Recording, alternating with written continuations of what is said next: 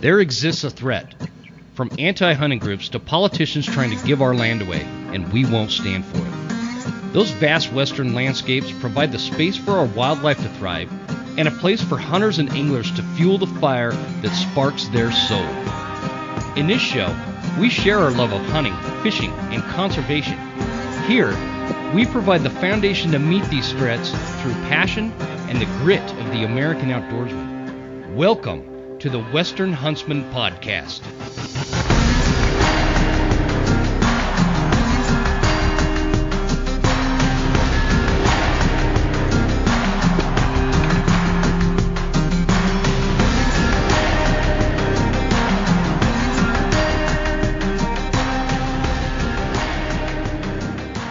Ladies and gentlemen, welcome to this episode of the Western Huntsman Podcast. This is Jim Huntsman, the host, and I'm coming at you from the Broken Tine studio right here in Clark Fork, Idaho. And I'm super excited to come at you tonight because I got a really special guest on tonight. He's a uh, repeat guest, and we're going to roll right into this episode. Um, I have uh, no announcements or anything major other than the contest winner from the Phelps Game Calls giveaway has still not reached out to me, and I'm going to give him one more chance. And he even mentioned something on Facebook, and I told him what episode to listen to to find out who the winner was on that episode. So, Victor Gonzalez, you got to email me, brother. Jim at thewesternhuntsman.com. That is Jim at thewesternhuntsman.com. Reach out to me, and you, sir, are the winner of the Phelps Game Call package giveaway. Uh, which leads me to the next point. We have some more giveaways coming up. We've got a SKRE gear giveaway. We have a uh, some more Phelps gear to give away with uh, September just around. Uh, it's basically knocking on our knocking on our door right now. Um, and pertinent to tonight's episode, we have a really cool giveaway with Tactacam. So from the sunny shores of Arizona, Give it up for Rudy Nunez. Rudy, did I say your name right? you got it right, Jim. I got tongue tied, man. yeah, no, hey, uh, thanks for having me on again. Um, appreciate all the listeners out there. Uh, love coming on here and talking shop with you. Uh, with all the things that you did for the School of September and everything that we got planned individually and collaboratively man, uh, it's going to be exciting. It is going to be exciting, dude. We got a lot to talk about with September just knocking on our door like this, and uh, the way. I, I mean, this season's just coming together. I don't know about for you, but I, I have been watching you on on social media and what you've been posting with uh, some of those uh, can, those pictures coming in on your reveal. Um, how that's going to pan out, and I know where you're going hunting. We won't say it on the show, but I, I know the general area where you're going and I don't think you're going to be disappointed. I, I want to talk about that amongst a you know ton of other things tonight. So yeah, go ahead. Yeah, no. So this is yeah, first time first time uh, going to be elk hunting, archery elk hunting in Utah. I'm really excited. Um, you know, I've done Colorado over the counter the last few years and had very successful hunts. Didn't come home with a cooler full of meat, but um, you know, you I've heard you talk about it quite a bit. Um, even if you come out with tag soup, you know, you still come out with some kind of knowledge or, or, uh, you know, yeah. something that you can take away from the hunt. But yeah, this year, man, so got my over the counter Utah tag. Uh, you and I have talked about this before that everybody should either start planning, uh, to do a, a over the counter hunt. It's not impossible. It's not uh, a rich man's game um, you can start putting away and, and start saving a little bit at a time so that you can make this a reality in a year, two years, three years. Um, but yeah, like you said, I just found a really great place and have a couple cameras out. I'm scouting from Arizona, so um, just been getting some really excellent bulls on camera. Um, and man, really excited about getting out there here at the end of the week. So. Did you did you go all the way to where you're getting those pictures from to set these cameras, or or did you have some help with that? I had some help. Okay, I have some I, little elves out there. based on yeah. where I know you're living and where I know those cameras are set, that is quite the hike. Yeah, so I'm in southern Arizona. Um, it's a 14 hour drive to where I want to go. And so this is actually a really good point to talk about um, and touch on is the whole benefit of e-scouting, you know, putting your time in mm-hmm. e-scouting as well as Um, it's always good to know people in the area. So I do know some hunters up there that are pretty familiar with the area. So what I did is I mailed two of my reveal cell trail cameras up there. Um, they they put them up in some strategic locations. So now essentially I'm patterning these elk and I'm getting a good sense of like what's in the area. Um, you know, real time to my phone. So it, it's really been a game changer. I hope it helps my odds in the end. Um, and I really have a, a, good basic strategy that I'm going to be going in with. Well, it's it's GNU for sure. I mean, if if you think about okay, where you're going hunting, you already know there's bulls. Whoa, I just mm-hmm. hit my uh, mic stand. You already know there's bulls. Uh, you've seen them, you've shared them on, um, you know, Instagram or Facebook or whatever. Um, so we're all kind of watching. And so the, the the nice part with that, I know it's August, so there there's a chance that some of those bulls are going to move come September. However, the the bottom line is you're also getting cows, and where the cows are, the bulls are going to be. And that particular area that you're going is, man, those I, I don't want to like give away a bunch of stuff because there's a lot of Utah listeners in here, and so I don't want to like um, create any issue where people think that I'm promoting non-residents to go to Utah to hunt your spots. If you're listening to this from Utah, but, but Utah right. has some very unique situations that make it very good for an elk hunter um, that uh, that that some other spots throughout the country don't don't experience. So, anyways, I think you're in good shape, man. I am super excited for you and really looking forward to seeing how this season kind of comes together for you, dude. It's it, it's a great area. I can't say enough. I wish we could like throw some banner back and forth about where exactly it is you're hunting uh, while we're recording because I know a lot about it. yeah, no, definitely. Well, and that's the cool thing. I mean. I don't have the luxury of living in elk country. So for me to get up to elk country in Arizona, it's going to take me four to five hours um, to get up there. Um, but the cool thing is that right now, through that cellular trail camera, um, I'm able to watch the progression from July into August into September as you have these bulls that are growing. They're in a bachelor group, they're in full velvet, then you see, you know, the the the, the cows are, are herded up and and um, the then you start yeah. then the velvet starts to shed a little bit and then these groups of four and five are starting to be groups of two and three and then you're starting to see individuals and i could tell you that up until now um, to now i'm starting to see you know less regular action on the camera um, but I'm still getting quite a bit. So it tells me that, like you, just like you said, those bulls, they're starting to disperse or they're starting to steer clear of each other, right? Um, Let's talk about that cycle because I think a yes. lot of people listening to this they don't understand what's going on this time of year. So, for for those of you listening, right now it is it, it's the 24th, right? Before I say that on air, and I'm wrong. I believe it is there, August. Thereabouts. 24th. Yeah. Yeah. Thereabouts. Give or take a day or two. Um, okay. So we're at August 24th, and and for those of you listening, especially first time hunters and and uh, some of you guys that are that haven't quite dove into like this life cycle of an elk and and all these things that are important to know as a hunter, um, what we're looking at with with Rudy's uh, track record with these cameras, what what that's telling us is the bulls have been together for the most part, right? Well, now they're kind of going off into what I've heard referred to as like this staging area. They're kind of staging, they're kind of setting the stage for September. So what that means is the the the elk are gonna the, these bull elk are gonna run in these bachelor groups for most of the year for basically 11 months out of the year these bulls are running in these bachelor groups. They're together. They're hanging out. Uh, they're they're more mature. They're away from the cows, um, and they have no interest in being with the cows at this point.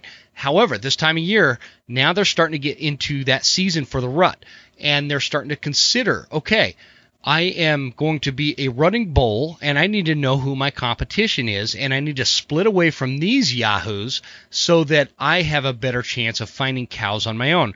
And, and Rudy, is there anything you want to interject there, just just let me know. Not not to interject, um, just to add on to it. You know, um, they're starting to get physical changes, hormone changes, um, all these point. things. yeah, all these things take into effect, and and it's just like you said, it's just a natural cycle. Um, these bulls, they they are prepping, or like you said, staging to reproduce, which is mm-hmm. one of their most basic instincts. And um, it's really cool to see that real time. And I'm envious of people who live in elk country who can get out with a pair of binoculars or a spotting scope and kind of witness this stuff happen, uh, you know, either weekly after work. Um, but no, it, this is the most exciting time to be getting ready for a hunt or being in the woods is oh, September. I, yeah, I, can't brother. say that enough just My because brother. it's yeah. So yeah. I mean, I'm really excited about that. And Yep. So you said you said 11 months out of the year. I can I can I can tell from experience. Last year I had a rifle bull tag in New Mexico. I think it was like the second week in October. And so this this life cycle, the cycle that we're talking about right now that happens in September that we call the rut, and, and many of your listeners have experience and some may not have.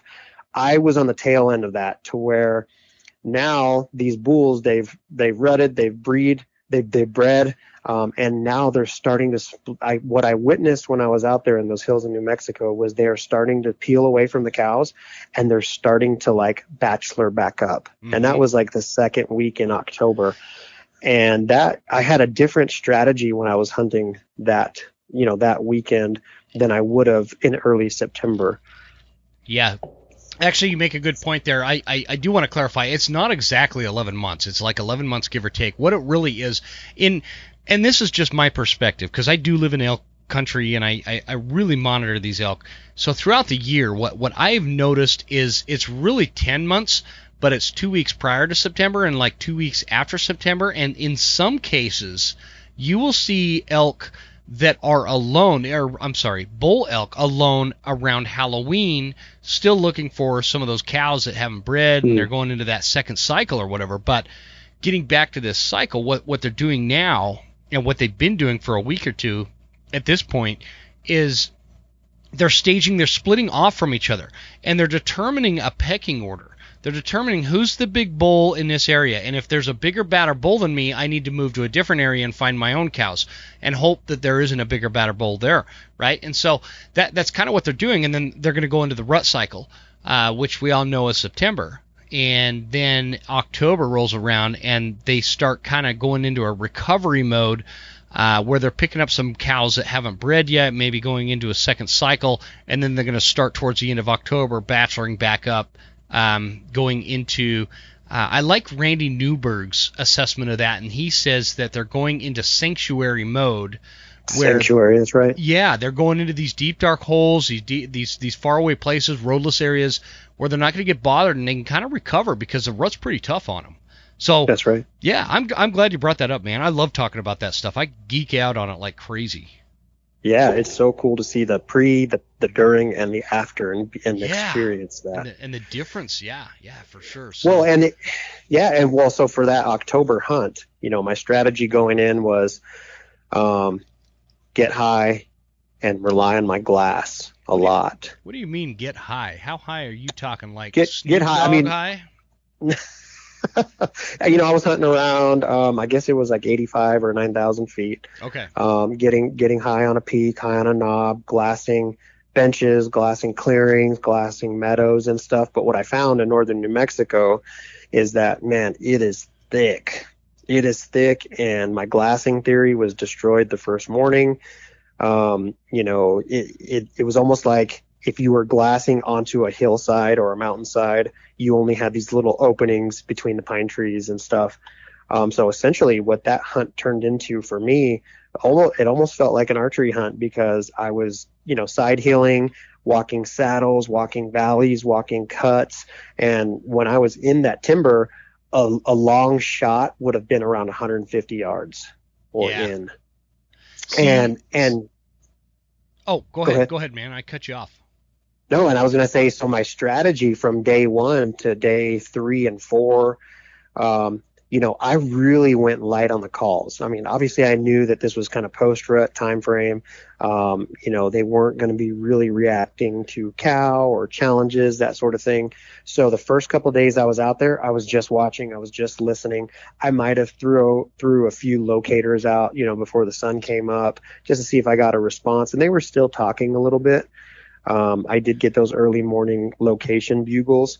And, and, um, and but ju- on just to cut you off, like this was the second week of October. Yes. And you, yes, you they were, were still getting you were getting periodic responses to your locator calls. Correct. And cool. I was getting and I was yeah, and they were still advertise well, I wouldn't say advertising, but they were still, you know, announcing their locations like in the morning right before the sun would come up.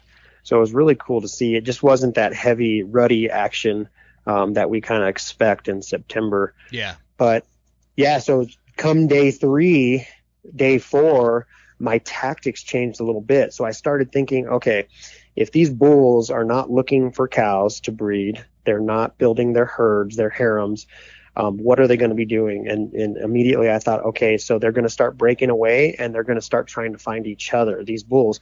So I switched to just doing like low moans and groans. And I've heard you talk about those little lazy yeah. in the bed kind of kind of groans. I'll do one, and, man.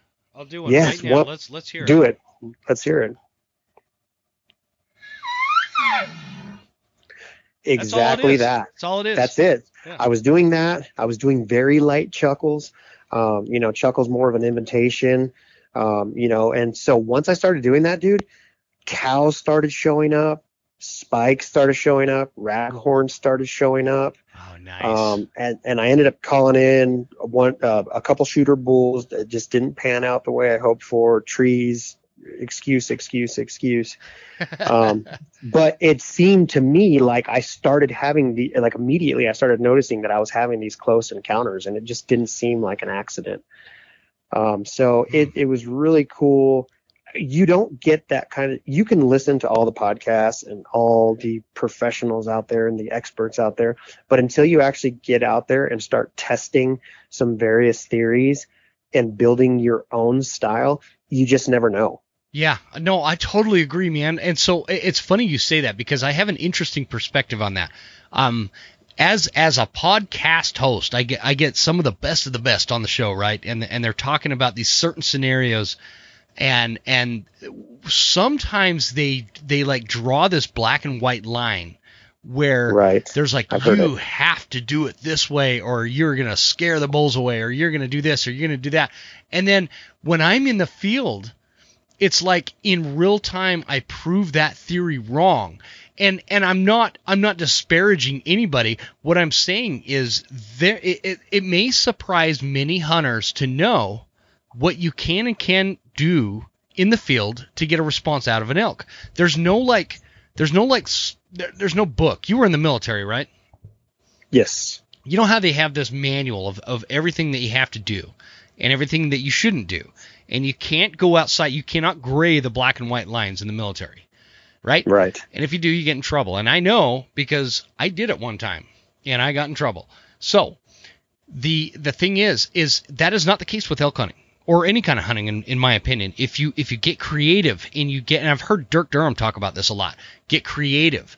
Get find new ways to think outside of the box both in your calling in your strategy and all these all these things that kind of make things come together for you and you might surprise yourself. It's I, I love it. That's what i love about hunting. There's no right or wrong answer I want to add a little bit of context for the listeners that maybe didn't catch the last podcast I was on because that was heavy on like product and what we do as a company.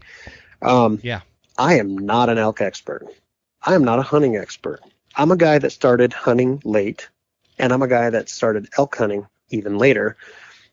My first elk hunt was 2017, mm-hmm. and it was a successful elk hunt. Um, I had a nice five by five um, on the ground within like 30, 45 minutes. Was that it was the very one? Cool was that the one where your uncle got one and then you walked away and got another one like the same I walked away morning? yes I walked I walked into the into the fray and and I had one down like 30 minutes later it was just a surreal experience but I I guess the point of what I'm trying to say is that you don't uh, I, I'm not an expert. What I do do though is I do it. I do digest a lot of information, a lot of theories, a lot of um, like you said, like you've had a lot. The School of September has been fantastic. I've loved to thanks, hear man. Joel and Dan, and of course, loved hearing Dirk and Trent, and um, everybody has their own method. And like Mhm. you said, some are black and white. I was just on a podcast the other night, and the host asked me. He said, "You're really into elk hunting. So what what is your strategy? Like, what is your go to?" And my answer was, I try to let the elk and the elements tell me how to be successful for that particular hunt because no two hunts that I've been on so far have been the same. Yeah. It, Yeah. They've all had their own challenges. It was either dry or hot, or the bulls were on fire, and I can get away with bugling my head off. Or full Um, moon, or not full moon. Whatever. All sorts of stuff, dude. Yes, exactly. So, and what I've really consciously tried to do is not to pi- pigeonhole myself into one theory, one bag of trick, like become a one-trick pony. Um, you know, I really admire, um, I really admire um, the elk nut. You know, I yeah, Paul I- Paul Medel is is he's he's one of those guys that has been working with elk before it was cool. You know, um, 30, 40 years I think I heard him say not too long ago. Yeah. And um, yeah. so I It's been really like how time. it's been a long time and i really like how he explains it like when you start to try to really figure out the secret can be the ask the elk are asking for something with Mhm. their vocalizations you know um, give them what they're asking for right um, try to analyze like what they're doing their behaviors at that time um, you know as opposed to somebody else who might say you know what we're just going to go out and we're going to challenge everywhere we go every Yeah. drainage we hit we're just going to throw it in there and that can be very successful i think paul Medel has more like of a finesse whereas some of your like your Trents and your Corys are going to be very aggressive and they're going to go out and they're going to find a bull that wants to play. Mm-hmm. And and with with that strategy, there's nothing wrong with it if you have the time and the sheer determination to keep going and doing that because that's worked for me. Um, Right. and, but there's then there's this this other side of it where you have like the elk nut and um, some of these others out there like Michael Batiste and, and Joe Gilia. They have these these these these more I don't want to call them advanced strategies because it's not advanced. It's just different. It's it, where they're they're finessing these elk, and they're they're allowing the elk to tell them how they want to be hunted, right? And, and it works. Exactly. It works, and it's it's great stuff. And that's that's the beauty of School September, is that the you know myself as the host and the listeners listening to it, we can all kind of take all these nuggets of information and knowledge and experience and put them into our toolbox. And when we're out in the field, when we hear some when we hear the elk doing what they're doing, or that we see the elk doing what we're doing, we, we could look back and say, you know, I heard this similar scenario on the School of September, and I, I this is what he said to do. Um, Right. Anyways, yeah, and that was that was by design. That's why I did it that way. You know, it's it's just uh, I love it. I, I I've learned so much. I've I've learned more than the audience has just by doing that that series. so Absolutely. Yeah. Well, and my strategy for that first successful hunt was listening to Paul over and over again, a lot of his seminars and stuff. He really promotes the breeding sequence. mhm. Like, um, so he says that's like one of their number one killers, right? And, he, and they've killed just tons and tons and tons of bulls. So a few things. I mean, Paul will tell you that he goes out in the morning, right, before light, well before light, and they start trying to locate at that time, right? They want to make sure that when they go in and they're hunting and they're exerting and and you know um, getting after it, that they're going to be in the elk. So um, what I did that day is we implemented the breeding sequence. So we just we happened to be in a, a place where the the elk were being vocal, um, a lot of bugling around. So we, my uncle and I, what we did is we simulated a breeding sequence. So I was bugling, and then we were doing cow calls, right? So we were kind of simulating like cow going into heat, bull tending, um, and then so what we did is once we once I realized that we had some bulls that were act, that were answering us specifically, I targeted that bull and I started playing the jealous bull, um, jealous boyfriend kind of deal. You know, every time that bull, every time the bull would like would bugle, I would cut him off.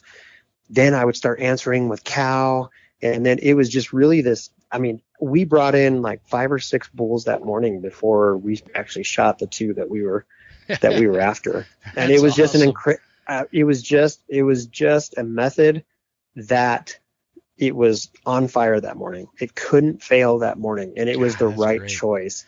Then you go into my Colorado elk hunt the year later, and I'm like, I got this. I got this foolproof method that I'm going to use. It, you know, no elk is safe when I'm out here using this breeding sequence. And boy, I was humbled quick. yeah, man. I, w- I was humbled quick because, you know, I went out there. We did call in a, a nice, I think it was a, a, five by five. Um, it must have spotted us. My buddy Ryan, he, um, he almost got the draw on this bull that came in, but that was the only bull that answered that type of calling sequence. After that, I was trying to locate in the morning. Um, these, these elk were, um, I found the best strategy in Colorado where I was at two years ago was they were feeding down in the meadows right before light. And then, you know, my strategy was trying trying to get up the mountainside to cut them off as they were coming back because they were talking a little bit, but it was very, very quiet, very, very subtle. And it was just enough for these elk who were probably within 50 yards of each other just to keep tabs on each other. So that, that yeah. was a new behavior to me. And I was like, okay, how am I going to hunt these elk? You know, I'm going to try to cut them off. I'm going to try to find out where they're bedding down, where are they watering. I know they're moving during the day.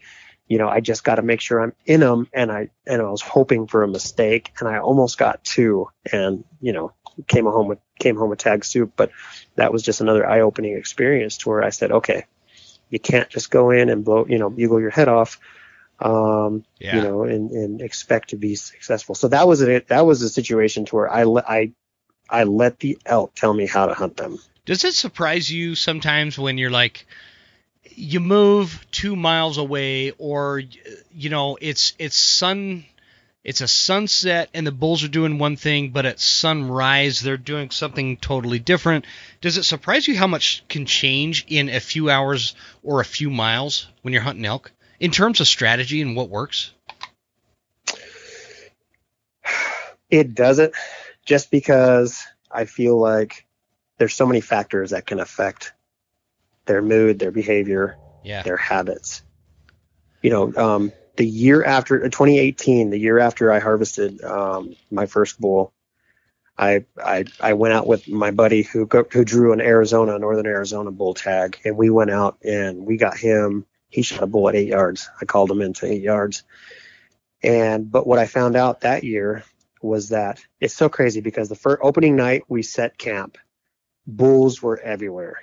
Then night two, night three, the bugling at night started getting more distant and more sparse, and and you know it because mm. more hunters were moving in. Yep. They sensed that pressure, and we saw that immediate behavior change right then and there. It was real time. It, you know, it was tangible. So you know that was that was a great experience too. Yeah. Um, couple calling sequences worked on that hunt. Um, but by and large, the bulls that year were very quiet. Uh-huh. Um, so my strategy changed. I noticed that these these bulls were right right after maybe half an hour after first light, they were starting to head up to these knolls, to these knobs, and it was a unit that had been burnt a few a few years back. So what you had was, um, you know, these these hilltops had thick aspen, you know, like 10 feet growth. Yeah, so these yeah. bulls were bedding in there. So essentially, my buddy Brian and I, we made the decision to what we were going to do is try to put elk to bed and then play the wind and and try to catch them while they made a mistake coming out of their bed in the evening. Yeah. And that's exact that's exactly what happened. This bull we we sat on this bull for hours and during the day he would just chuckle or grunt from bed lazily we'd get something like that. love it. And and then and then he would shut up. And a, a couple days before, we had tried to call these bulls out during midday, and it's like these they're not going to go anywhere, right? They're they're there for the rest of the day. Mm-hmm. So we it's the last day of the hunt. We're we're sitting on the side of this hill. We know we put a bull to bed in this thick patch of aspens, and we're like, man, what are we gonna do, dude? Should we just try to stalk in on it? You're like, no, there's no way you're gonna stalk in on a bed bull. So um, it was maybe about an hour before dark, and he started chuckling a little bit or grunting a little bit more regular. And I said, you know what? I'm just gonna walk up right to the edge of this aspen, and I'm just gonna throw the nastiest, gnarliest bugle I can. So I walked up, I did it, and I just, you know, ripped a hard bugle, and I heard him get up out of his bed, and he immediately started grunting and panting and raking trees and thrashing. And I was like, oh my God, I said something right to this bull, and he's pissed. So Brian runs up, we meet, and I say, hey, we need to get downwind, a little bit more downwind. The wind shifted a little bit, and let's try to walk this trail right up to him. Every time he's raking that tree, we can gain 10 or 15 steps. Oh yeah. And that's ex- that's exactly what we did. And he was just he was just you know just pissed I love and it, and work and thrashing this tree. And I got a video of that. I'll post it up later. yeah, you should. And yeah, finally we're we're stalking up, and it's like walk, walk, walk, stop, stop, stop, walk, walk, walk, stop, stop, stop. Until finally, I said, you need to get down. And we took a knee, and all of a sudden, I see antlers coming right for us. And I'm like, you need to draw, draw, draw, draw. He draws back. That bull comes out to inspect, um, you know, to see if there was any other bulls out here because he he thought somebody was encroaching on his bed. He wasn't looking to breed right then and there, but he was looking to push something out of his bedding zone. And my buddy shot him at eight yards, and we recovered him, you know, 30 35 yards from that spot. oh, that's you know, fantastic, man. I What an incredible story! like- I right? I got goosebumps talking Yeah. about it just No, no, because no. it was so close you could smell them. It I- was yeah, just too. insane. I love and it. it was a it was a game time decision I made right then and there, and I wasn't thinking about Paul Medel's app, and I wasn't thinking about things I've heard from Born and Raised Outdoors. All credit to those guys. I think maybe having seen the way they do business successfully, you start to build these scenarios to where you say, if the elk are doing this, I'm gonna do that. it becomes it, it- becomes reactionary when you study when you become a student of- of, Correct. you know instead of instead of being like oh man i gotta think about what i'm gonna do because i just heard the bull say this it's like it's like automatic right and and that's what a lot of hunters miss is they they don't get to that stage they don't spend enough time understanding the animals and the behavior and the calling sounds and the sequences and what what works and what doesn't work and uh, that's what's nice about all this content that gets put out there is is it Right. helps you throughout the year keep that edge sharp it's a way to sharpen that edge Exactly, and and all credit to Dan for for the the segment that you guys did. And he says, "Look, man, I'm not getting ready for elk, you know, two months before season." He's like, "This is a 12 month game for me." oh you're I talking never about, take yeah, it for you're, ta- you're talking about Dan Staten over at Dan Elkshape. Staten, is he Yes. a stud or is he a stud he's a stud, and it motivated me. And you know, I've been work. I always work out hard the summer before an elk hunt, Mhm. um, and I stay in okay shape out in the off season. But it kind of was like, man, you know, this is. There's only so many good elk seasons in a lifetime. Yep. On a body, right? And and and so you need to make sure that if you're going to be out there, make sure that you are doing everything right. The elk are always out there training for your hunt. You should be too. yeah Kind of how I think about it. Oh man, we can go we can go down so many rabbit holes with that, man. I mean, eh, I I loved having. I love it, State, dude. I get it. I get so I- I, do man. too, and I want to I want to get back to it. We're 30 minutes into this, and uh, I feel like there's going to be some listeners because we our audience has grown substantially since last time you were on, man. And so, Sure. um, I Rudy, tell a little, uh, tell everybody just real quick, like what do you do for Tactacam, and what is a real basic bird's eye view of Tactacam? Because they're and, and anybody who's been listening for a while, you know, Tactacam is a sponsor of the show, and we have the Tactacam gear available at Western Huntsman. Or, or I'm sorry, thewesternhuntsman.com um, for those that are interested. But uh, and, I, this is not going to be some running, you know, ad for Tactacam in this episode. But it's important that people know who you are and, and kind of your background there. If you're anything like me, hunting is a year round thing for you, and we're always thinking about how to make our next upcoming season a little bit better. And one way to do that is with gear. And you guys know I'm not a big gear junkie, but I do have some important gear items that I'm always a huge fan of, and they're right here available on this show. Let's talk about SKRE gear. SKRE is my go to camo. SKRE is high performance hunting attire and gear, scientifically tested camo patterns, and all backed by a great company and I wouldn't recommend it to you if I didn't truly believe in the SKRE product. They've got a complete layering system for all terrain and conditions, gear designed to adapt to the weather. It's rugged gear, it's got a lifetime warranty, VIP sizing and exchange program. You can't go wrong with SKRE. Get the best out there without breaking the bank, and to make it even better, use promo code The Western Huntsman for 15% off and free shipping. Hell of a deal. Check it out at SKREGear.com. Next on the list is my oldest and fondest sponsor of the show is Phelps Game Calls. One thing I love about companies like Phelps Game Calls is the American success story that came out of it. And Phelps started in Jason Phelps' garage years ago, and it's now one of the premier hunting call companies on the market. And I wouldn't point you in that direction if I didn't feel like they were the best calls available. Jump on PhelpsGameCalls.com when you find a call you like, use promo code Huntsman10 for 10% off. I promise you, you will not regret it. Hoffman Boots. Hoffman Boots is a go to uh, boot company I've been using for years and years and years. And the cool thing about it is, I'm only on my second pair of Hoffman Explorers. I put lots of miles on my Hoffman Explorers. They're a great boot. They're not going to cost you a small fortune to get and they have all the same guarantees and warranties that every other company out there has. If you want to be confident, guys, do not skimp on boots. Go to hoffmanboots.com. Get you a pair of. I, for for me, I like the 8-inch Explorers, but they also have the 6-inch. They have all sorts of different options. Check it out at hoffmanboots.com and use promo code Huntsman10, all caps lock, for 10% off. And last but not least is Tactacam. Are you interested in filming your hunt? And are you interested in helping with conservation efforts throughout the uh, North American continent? Well, then I got a deal for you. Tactacam is a point of view type kind of camera that records in 4G. They also have other products like the Film Through Scope, the FTS, and you attach that to your rifle scope and you can film your shot right there and they have the mounts for your shoulder, for your head. They you can mount it to your bow, you can mount it to wherever and whatever you want. Lots of versatility with the Tactacam. Other products include, but are not limited to, the fisheye camera. The Tactacam Spotter LR is definitely worth a look if you want to film what you're seeing through your glass while you're actively hunting and get it on camera. It's a great thing. But I think that the thing that I'm most excited about with Tactacam this year is the new Reveal uh, cell cam that is coming out.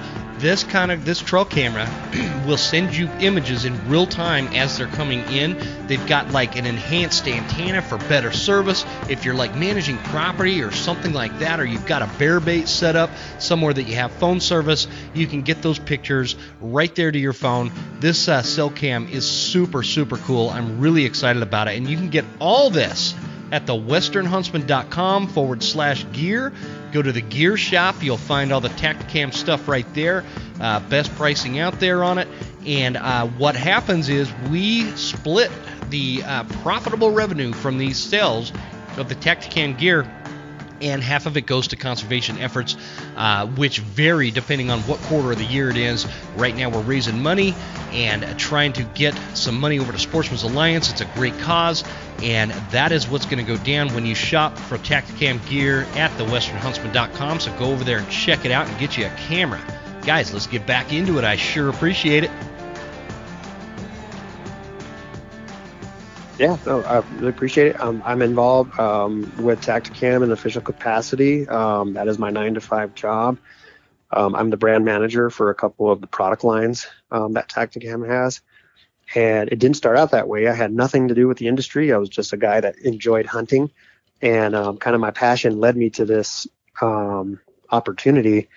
So now I talk hunting all day long and, you know, work in the hunting field. And it's it's really exposed me to make a lot of great connections Um, talked to a lot of fascinating people um, who've been doing this a long time. Yeah. And I really value. I think probably the best part about this job is probably the connections that I make and the Oh, networking dude. that I make. Dude. Yeah, and that's totally. why that's why I always I always tell people go out to your local non non-profit organization banquets like like NWTF and the Mule Deer Foundation and Rocky Mountain Elk Foundation. You know, they have those fundraising banquets, but it's an opportunity to meet people, you know, um, drop a- network. You can drop a shitload of money if you want. I mean, I'm famous for that. It's, it, Well, you know, I I know people that got horseshoes up there. You know what? Because they're always winning like rifles and I know, packages, man. That's and what I, saying. that's not like, me, dude. like, I don't pay. I don't play a two dollar You know- scratcher because I don't win nothing. the the the the recipients of some of these banquets, I, I, they're sending their kids to college on what I'm putting in there, and I don't win shit except for at the Mule Deer Foundation one year. I cleaned house. I got T-shirts. I won a safe. Well, that's not true. I auctioned. I was the highest bidder on an auction on a safe, which was only the case because I was intoxicated enough to know or, or to think that I could afford that, and I, I I went home with a safe that night. Next day, I checked my bank account and I found out that I was not rich enough to bid that kind of money on a safe. so go to those with caution, folks. I, I, I want to know. Um, so no, that's a great point, Rudy. I, I love that and the, the networking and like you said, you know, just being in the industry, what you what you've been doing and the and the people you've met. I mean, my life is like fulfilled just doing this podcast because of connections I make like guys with guys like you, you know, and and Right. and it's just it's just amazing uh, what we could learn from each other and and how we can we could build like a community of people that have the same goal at the end of the year. Um, y- you know, it, it's just a it's a beautiful thing. Um, Absolutely, I do have a story for you though. I, I want to tell you a story. Are you up story? lay it on me. I'm up. Let's do it. Now, what? Before I go there, uh, you were in the army, right? I was in the army. Oh my gosh! I know.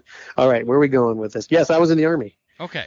I, I was in I was in uh, I was in the 82nd out at Fort Bragg. So I used to bump elbows with a bunch of you Marines down at uh, you know the beaches of North Carolina and stuff. I have some good friends in the I, Marine Corps. and that that's what's cool about our friendship, Rudy. Is I, I was stationed in North Carolina with the Marines. We were a little different. Our timing was off a little bit, but um, but by uh, about the- 20 years. No, I'm not that old, dude. Come on, come on. Don't No, the gray in my beard is because I do this podcast and I have daughters. All right, it stresses me out. I'm still just a young Fair enough. I'm just a young buck. Um, no, but this story it's a, it's an interesting story. I think you'd appreciate it because it was it was some time ago, and it was deep, deep, deep in the jungle, and these Army airborne guys. It was an entire brigade, let's say. Do they still have brigades? they do. in the army? Okay, it was an entire Yeah. brigade. We're you know a couple thousand troops, whatever. They're walking through the jungle, and the commander of this brigade is up front, and they're walking, and all of a sudden this dude comes running back to him. He's a soldier. He's an army airborne soldier, but he's covered in blood, right? And he's coming back, and he's just frantic, and he's like, "What is going on?" He runs up to the commander, and he's like, "Sir, do not go over that hill." there is a marine over there and he says what are you talking about he said uh, sir there is a marine and he just about got me don't go over the hill and the commander looks back at his troops and he says you know what? Send a squad over there. Let's send a squad of airborne troops over there. Take care of that marine so we can keep going.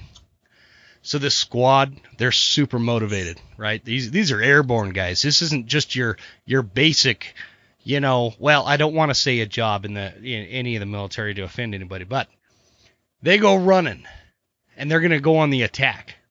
Are you are you are you tracking, Rudy? You're tracking. I'm tracking. Right? Okay, you're We're tracking. you, Yeah.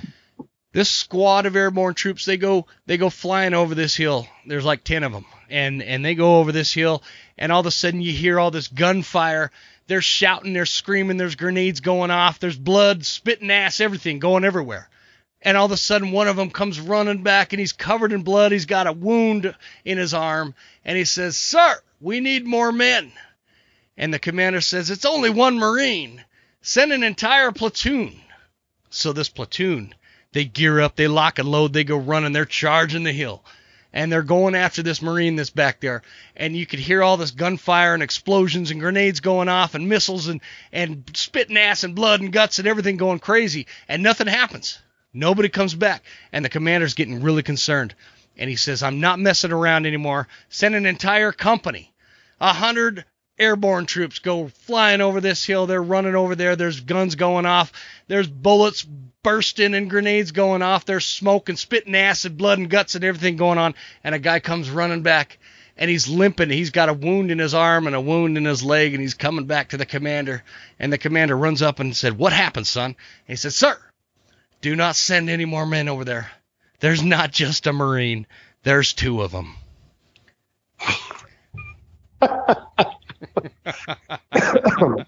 I would like to know how many of your followers are Army versus Marine.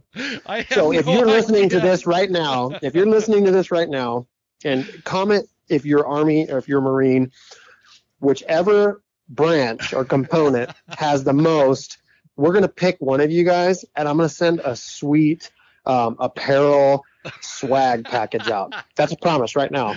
So let us know: Are you Army or are you Marine?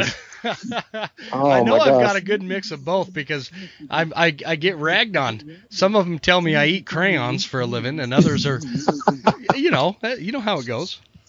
Yeah, absolutely, man.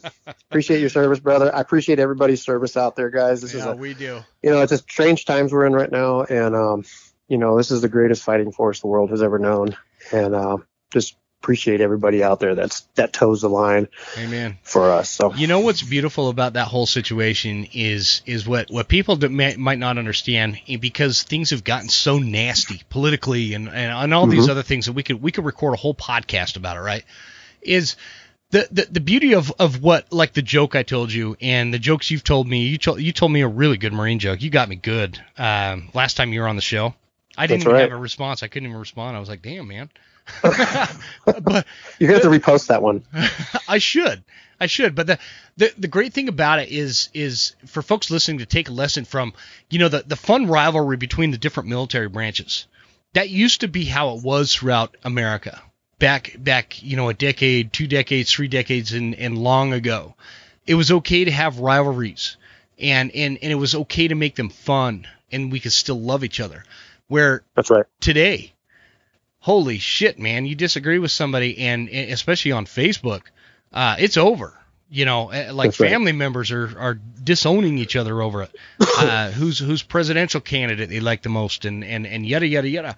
And so, anyways, um, all that to say is I appreciate everybody's service as well, uh, right. and, and especially you, Rudy. I, I know you uh, you were you were in for a long time, dude. Mm, I had eight years in. Yeah, I had eight years, uh, 15, 14 months in in uh, Sadr City, Iraq, and uh, actually, matter of fact, I got a humanitarian mission in under my belt. Uh, uh, worked at a worked at aid, sta- aid station in Haiti after the earthquake, so that was really Yeah, yeah, really rewarding work. But good deal. but yeah, man. So No. hey, we got some, we got we got some really cool stuff to announce too because you you recently drew a, a coveted tag, did you not? I don't know how coveted it is, but I drew it, and I'm pretty excited about it. Yeah, so What? we're gonna we're gonna be I'm gonna be hosting uh, Jim this October for a rifle couse deer hunt, coos deer hunt oh my in goodness! southern you, Arizona. You have changed the way you pronounce that, so uh, we're gonna have to talk You know, about that. in, in the spirit of our last conversation, yes. Okay, okay. So I, you know, since we've talked last, I had Jim Deer on down there, and he's he's one of your guys down in Arizona, That's right. and he Yep. was very very particular about how he pronounced it, and um. Like Rudy said, I have the pleasure and the privilege to go down and hunt with him um, down in Arizona for a coos deer uh, or cows deer, wha- whatever you want to call it. Mhm. Um, we are uh, we're gearing up for it, man. Right? We're gearing up. October 22nd is the opener. Um, told Jim the other day on the phone he better start getting in shape. Uh, I know he's in Idaho, but we got uh, you know it's warmer down here. We do we we can hunt up to about 8,500 feet. Um, Okay. It's really rocky, really craggy, really steep stuff. Um, but I think we're gonna have a great time. I think do we're gonna too, have a great man. time. Yep, we're gonna we're gonna be filming the whole time, so I'm gonna have about 10 or 15 Tactacams out there, and And um, you know, I think I was thinking maybe uh, maybe do a, a spotlight segment or something, you know, podcast be like during or man. after. We should record while we're Yeah. out there in the field sometime at, at some point. And just I think we like could. update, right? Just do a little 10 or 15 minute bonus, Yeah, you know, yeah. um, because it, it really is different country. Um, you're really gonna love it. Uh, it. It's it's country to where I'm gonna I'm gonna recommend that you buy some snake gators, snake chaps. Oh, great, man. Um, we're gonna we're gonna be in rattlesnake country, so You know, there's a lot of Uh, things I can deal with. I was in the Marines. I can deal with terrorists, but rattlesnakes are are pushing it a little far, man. I wear my I wear my snake chaps until the end of November. Okay, so that that's good to know. Um, and and what's what's super interesting is with with this hunt, um, you kind of alluded to it there, Rudy, is the disparity between the the country that I'm hunting in North Idaho. So I am like, uh, an I don't know, less than an hour where I live and where I hunt to Canada. You are the same predicament, an hour or so less or less uh, to Mexico and I am hunting these really steep, rugged, uh, coniferous, forested kind of country out here where you can't see more than, you know, on a good day, 100 yards in front of you. Where we're coming down there, and I'm a little nervous because my, uh, so I've hunted a lot in Utah where you can, you, you know, watch your dog run away for three days straight because it's so open. and and Arizona is even even more exaggerated with that in, in terms of the country and it's open and and it's uh, it's rockier, it's steep, it's it's unforgiving country. Um, this is going to be great, man. I'm so looking forward to it. Well, and Arizona's got almost every kind of you know ecosystem you can think of. But yes, where we're going to be down south, it's deserty. It there it's mesquite. It's um, a lot of thorn bushes. I mean, hmm a lot of uh, I guess would be equivalent to kind of like sage. we get uh, you know it's like some of this it's like chest high um, creosote brush stuff like that so we're going to be targeting these coos deer up on these up on these hill faces right they like to they like to um, roam different elevation planes um, the mule deer down here in southern arizona really like the flats down in, in the um, on the bottoms and the coos deer tend to, to stay high so we're really going to rely on our um, on our glass on our binoculars and our spotting scopes um, as opposed to putting the miles on up front Okay. so just like I mentioned to you earlier, you know, my strategy going into New Mexico was kind of get high or get into a place where I can glass a lot of real estate. That's what we're going to be doing here. Yeah. And you know, when when you see this big expansive country and you're surrounded by, you know, a couple different bowls or networks of mountains and stuff, I mean, we can glass deer as far as a mile away, you know, and then it becomes is that something we want to pursue? Let's make a plan, get your pack on, let's go after it. I mean, it, it's bang bang decisions just like that when you're out here hunting coos deer. So basically, what you're saying is I need to upgrade my glass because I, I I'll I'll admit it, man. I haven't in years because well, I've got nice set of Leupold binos that I just picked up. Pretty excited about them. But so in North North Idaho, I there's not a lot of long distance glassing. You don't just sit in glass. It, it, it's that's a thing of the past for me. Um, and so I'm gonna have to like retrain my eye. Um, and and uh, you're gonna have to kind of you know re-show me the ropes on on this glassing thing because it's just not something we do here uh, to, to to that kind of extent. What? Uh, the secret the secret is um, I gained a lot of patience tree stand hunting in North Carolina and Maryland.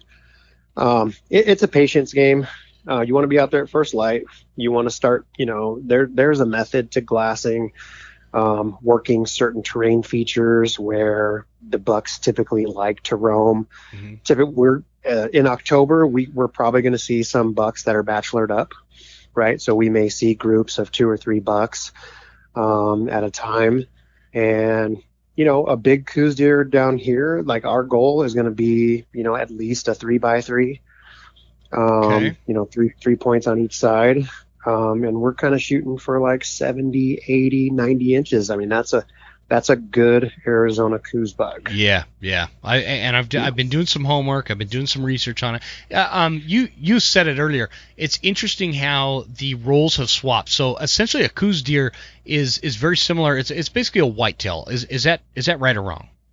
It is. Is it is a subspecies of the whitetail. Okay, so what what's interesting with that is like up up here in Idaho, the the mule deer are the ones that are up high.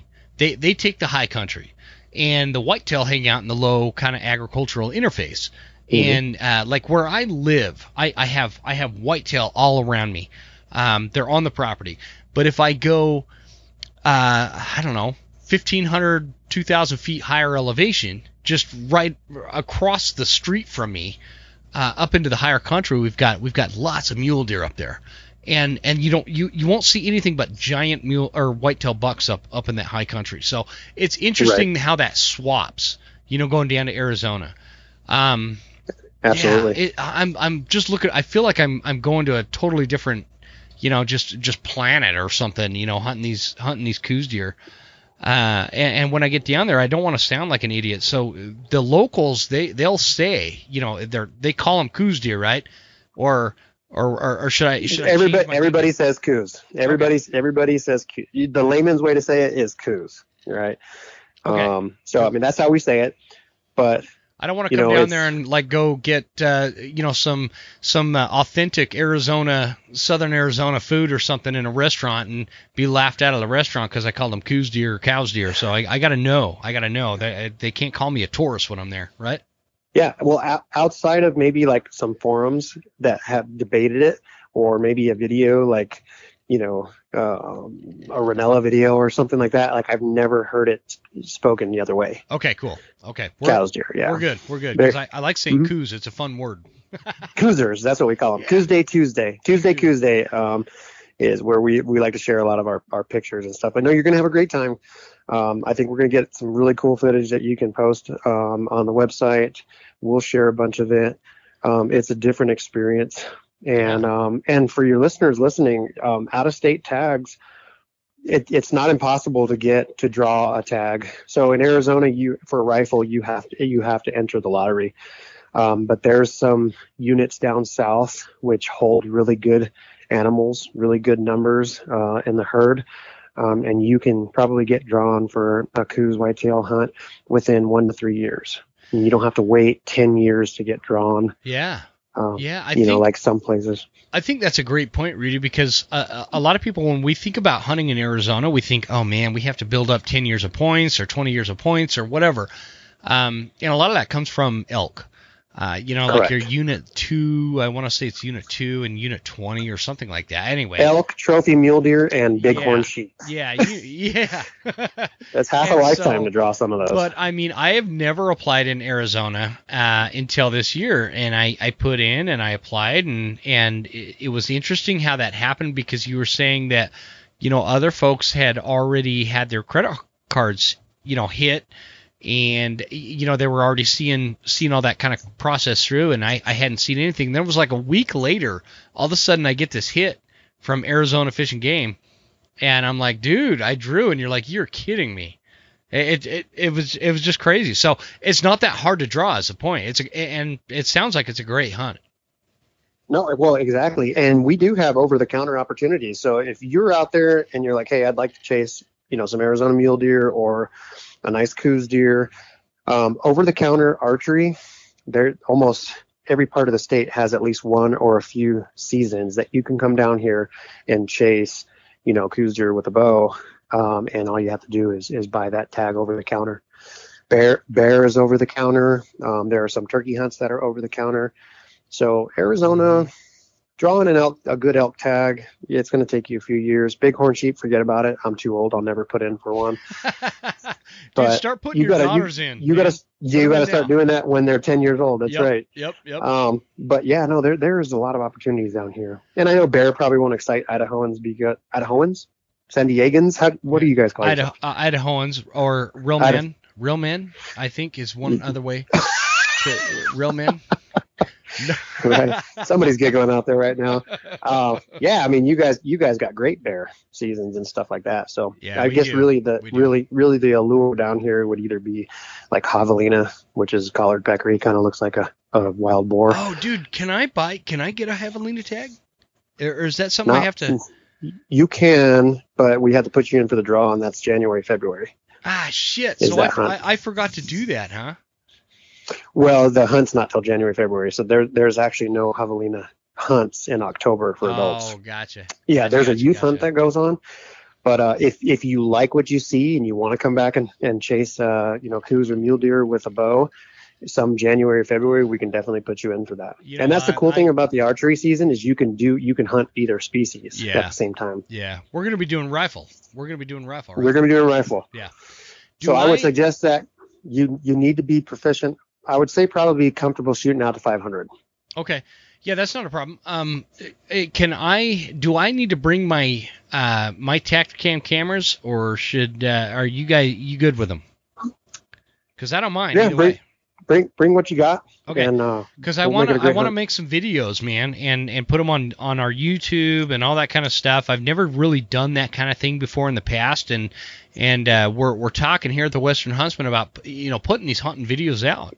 Um, and Yes. so we're gonna start doing that this year, and I want to talk about that Tactacam 5.0 and the and the wide the the wide lens 5.0 because I, I took some pretty good footage of this this last bear season so I did not tag out this last bear season so I didn't put a video together um, but uh, it's I, I, I just want to touch on real quick without making this sound like you know a Tactacam ad um, the simplicity and the ease of using these cameras in conjunction. So for for those of you listening, for what what I do is I have a shoulder mounted 5.0 Tactacam point of view camera that is is mounted via my pack my shoulder strap on the pack right and and this actually came rudy gave me the idea he he uh, texted me the the the link to get this little um gosh shoulder strap. It's a mount. Velcro shoulder strap, like Exactly, an action camera yeah. strap. Yeah, Mhm. so so I strap that on, and then what I carry with me along with that is this flex clamp, and that actually came from my buddy uh, Bob Lagasa, and uh, he's like, yeah, just get you get you one of these flex clamps, and you you put your tech cam in it, and so when I'm calling in an elk, for example. I can take the flex clamp and I can I can clamp that. It's it's like uh, just any kind of clamp, you know. Everybody knows how they Like work. an alligator clamp. Exactly. You squeeze them, you throw it on the limb right there by the tree, and what I did is I put the wide lens on there because I don't know exactly what angle that's going to be taken. And so I throw that on the tree limb, and then I advance forward a little bit, so that's filming, and then I have my shoulder mounted uh, Tactacam 5.0 to my pack. So that's kind of basically getting the point of view right from my head, eh, so to speak, because it's right next to my head. And, and it's all controlled by one remote control that hangs over my neck on this lanyard. And so it's it's super cool because I can get the bowl fired up. I clamp I clamp the the wide lens. I've got the I've got the smaller 5.0 um, uh, to on my pack, my shoulder strap, and I hit that button on on that uh, remote, and they're both recording these two different angles, and it's amazing. I mean, it's it's it's a perfect way, especially if you guys are out there hunting solo.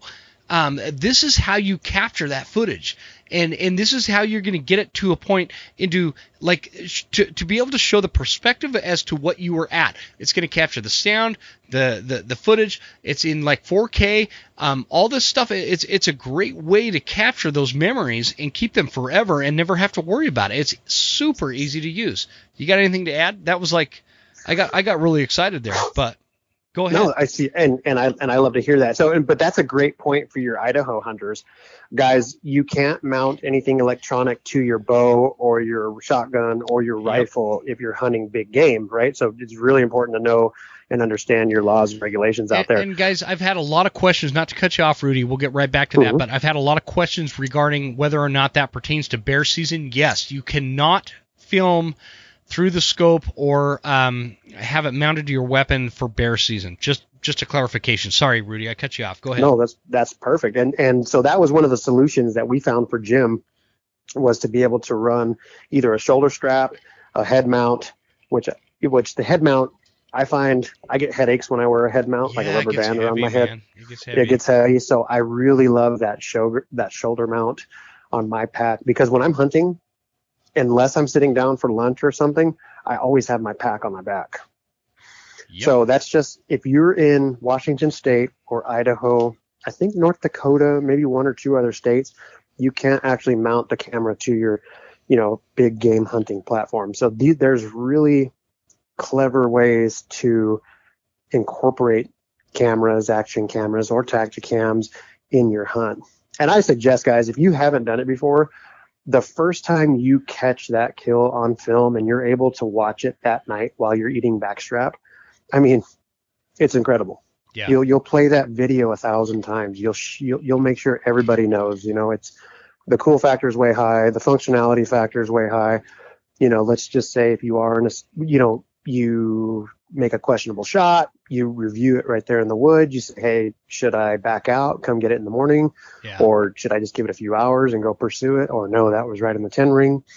You know, there's it's definitely the functional. options to- are there, and you know what? Correct. Um, I guess I don't know. the The way to put that is one of the things that really surprised me with with like the Tactacam 5.0 um, is the sound quality that you get because I thought, okay, I don't have any kind of external microphone, and as a podcast guy, I'm always you know pretty cognizant of of how the sound quality is, and and it was it was interesting seeing as I'm I'm walking through, you know, it's not like you have um, a foamed up mic or anything like that. Mhm, It's not right. that good, but it is so much better than like your cell phone or like if you were using a GoPro or you know it sounds like you're in a tin can.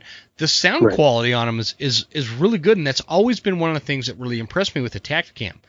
Um, and so, uh, I don't know. I again, I don't want to make this a Tactacam ad. That's that's not what we're doing here. Uh, but no, but at, le- at least we're talking about the merits of why somebody would want to self film, and, and Yeah. to me, it's just it's so fulfilling, and it adds just another element of challenge to your hunt. it right. does. I It mean, it's does. yeah. So I mean, there, there's there's there's plenty of reasons why why you'd want to, but um, let's talk about giveaway real quick. You want to? You, you Let's talk about giveaway. You're up for Yeah, it. so- I, I'm up for it if you're up for it. I'm gonna I'm gonna throw it out there. So Sweet. Um, one thing that you guys in Idaho and other states that don't allow, you know, um, weapon-mounted cameras, you know, we introduced last year our Spotter LR. The Spotter LR is a 4K camera that attaches to almost any spotting scope on the market. Um, so essentially, it's perfect for scouting, shooting range, Yeah. target shooting, um, kill shots, all that stuff. So this camera weighs, you know, 10 out, 10 or 11 ounces, mounts right to the back to, to any spotting scope eyepiece. It records in 4K, um, exceptional battery life, lots of memory. Um, yeah. and we're going to be so- giving, we're, Oh, go ahead. Go ahead. we're we're going to be giving one away. So um, this quarter we we uh, we decided on a challenge. What did what did we say, Jim? I'm thinking like what you said. And, and guys, just to clarify one thing, this Spotter LR, this is a $300 system.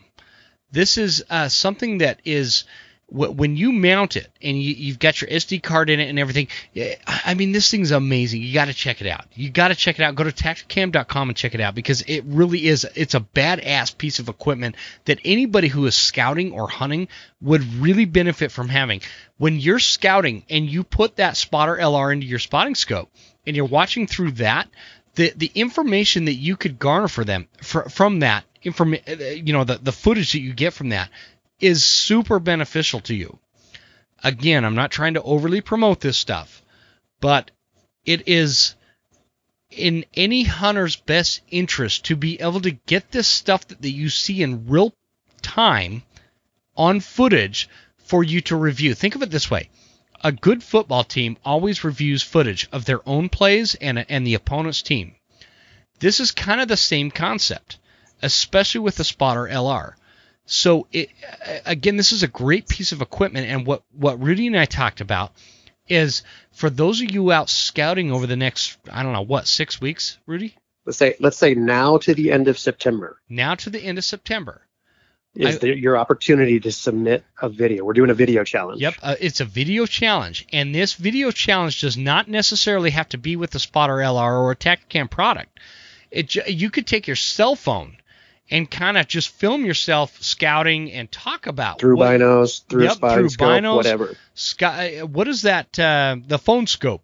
You can even use that and and you can just or if you're out scouting and you've got your spotting scope set up you could take your cell phone record a video and explain what you're looking for what you've learned what you're trying to get out of the scouting expedition you know all that kind of stuff and and submit it to us at jimofthewesternhuntsman.com and i'm going to share that with rudy and we're going to t- determine a winner. What do you want to add to that rudy yeah, that's it. We're gonna I don't know if we're gonna post it uh, either on one of our websites or whatnot, but yeah, I don't know. Maybe we'll decide, or we'll create a panel to decide, or yeah. maybe let the fans decide what video they like the best.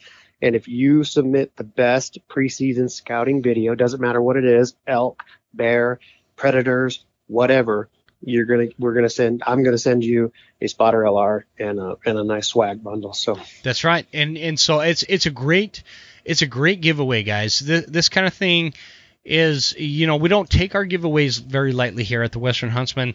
Um, and, and this partnership that we have with Tactacam is important to us in the sense that, you know, we, we have to believe in these products. You guys know that I am not some big gear junkie.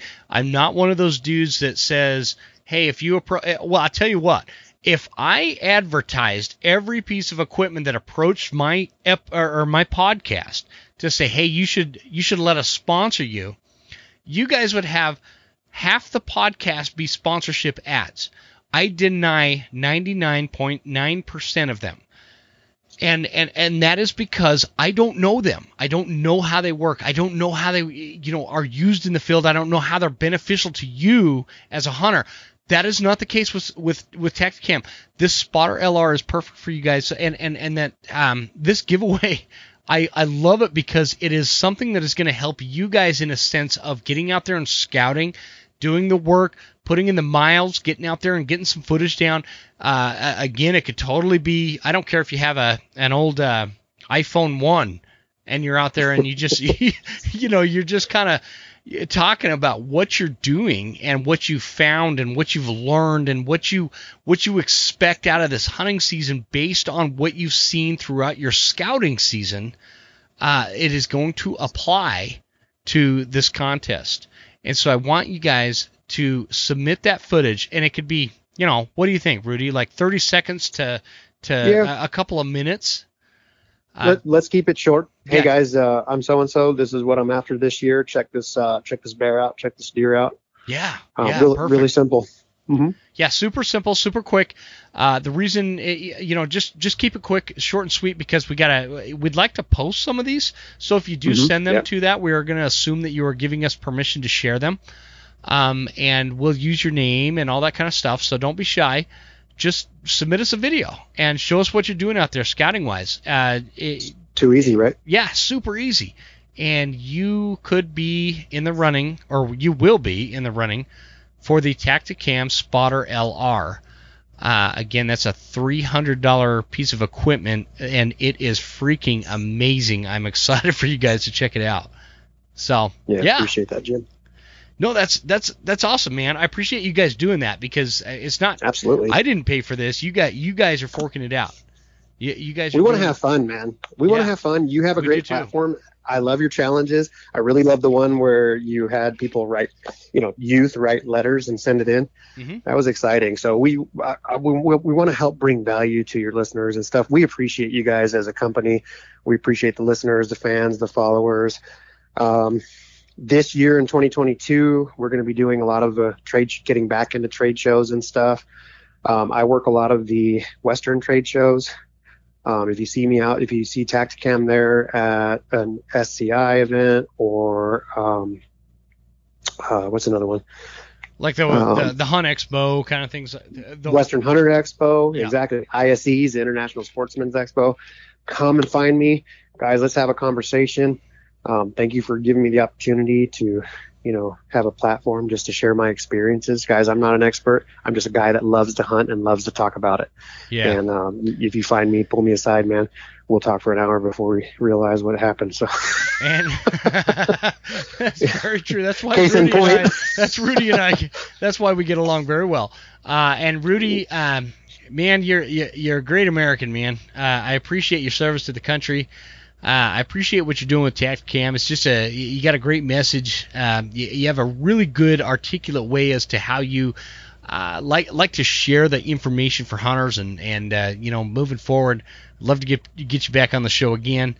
Um, Absolutely. it's just it's just a lot of fun. So I appreciate it, man. Uh, thanks for coming on the show, guys. Submit your videos, and don't forget there is a spotter LR on the line, and you might in if you play your cards right. Let me put it to you this way: if you play your cards right, you're gonna get some Western Huntsman swag as well out of the deal. So we got stickers, Oh, we got T-shirts, we got all that stuff. But we just want to see the footage.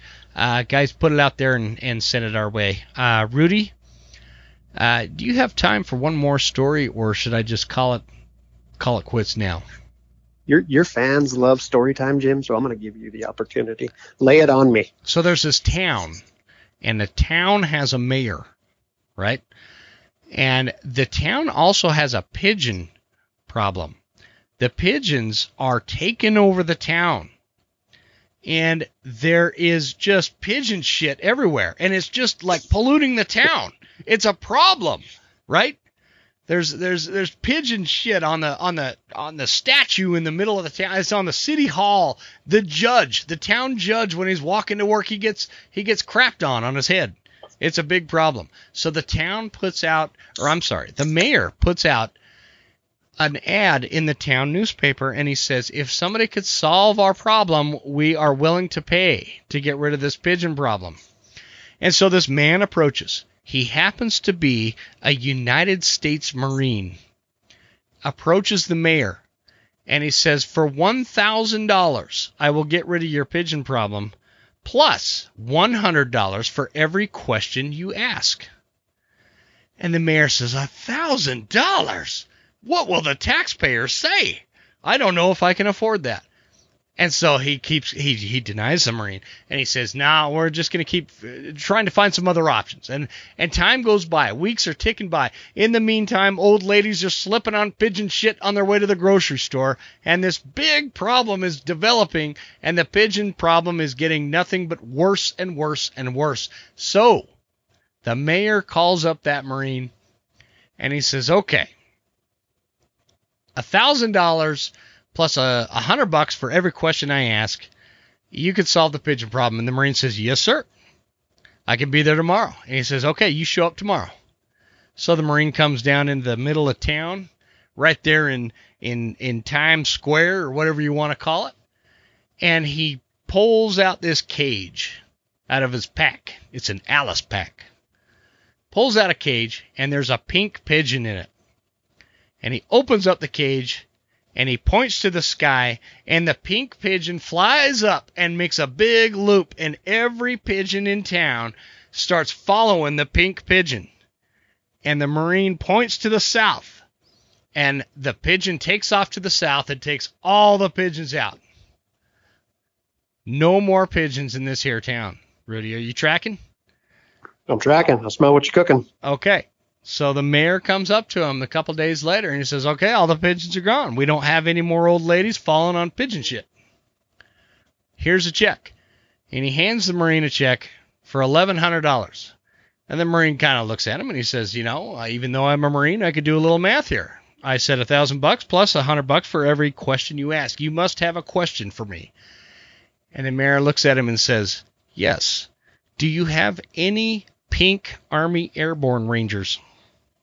Oh.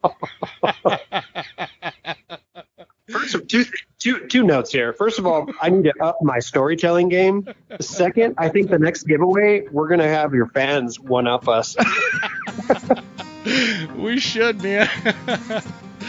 All right, buddy. I, I appreciate you coming on the show. That was a lot of fun. Um, it always is with you, and uh, I'm s- I, am really looking forward to this hunt we're gonna do down in southern Arizona. And uh, feel free to to think of some good jokes and get me back when I'm when I'm down there because we'll record again. I will. Hey guys, hunt hard. God bless, and thank you for having me on. Thanks a bunch, Rudy.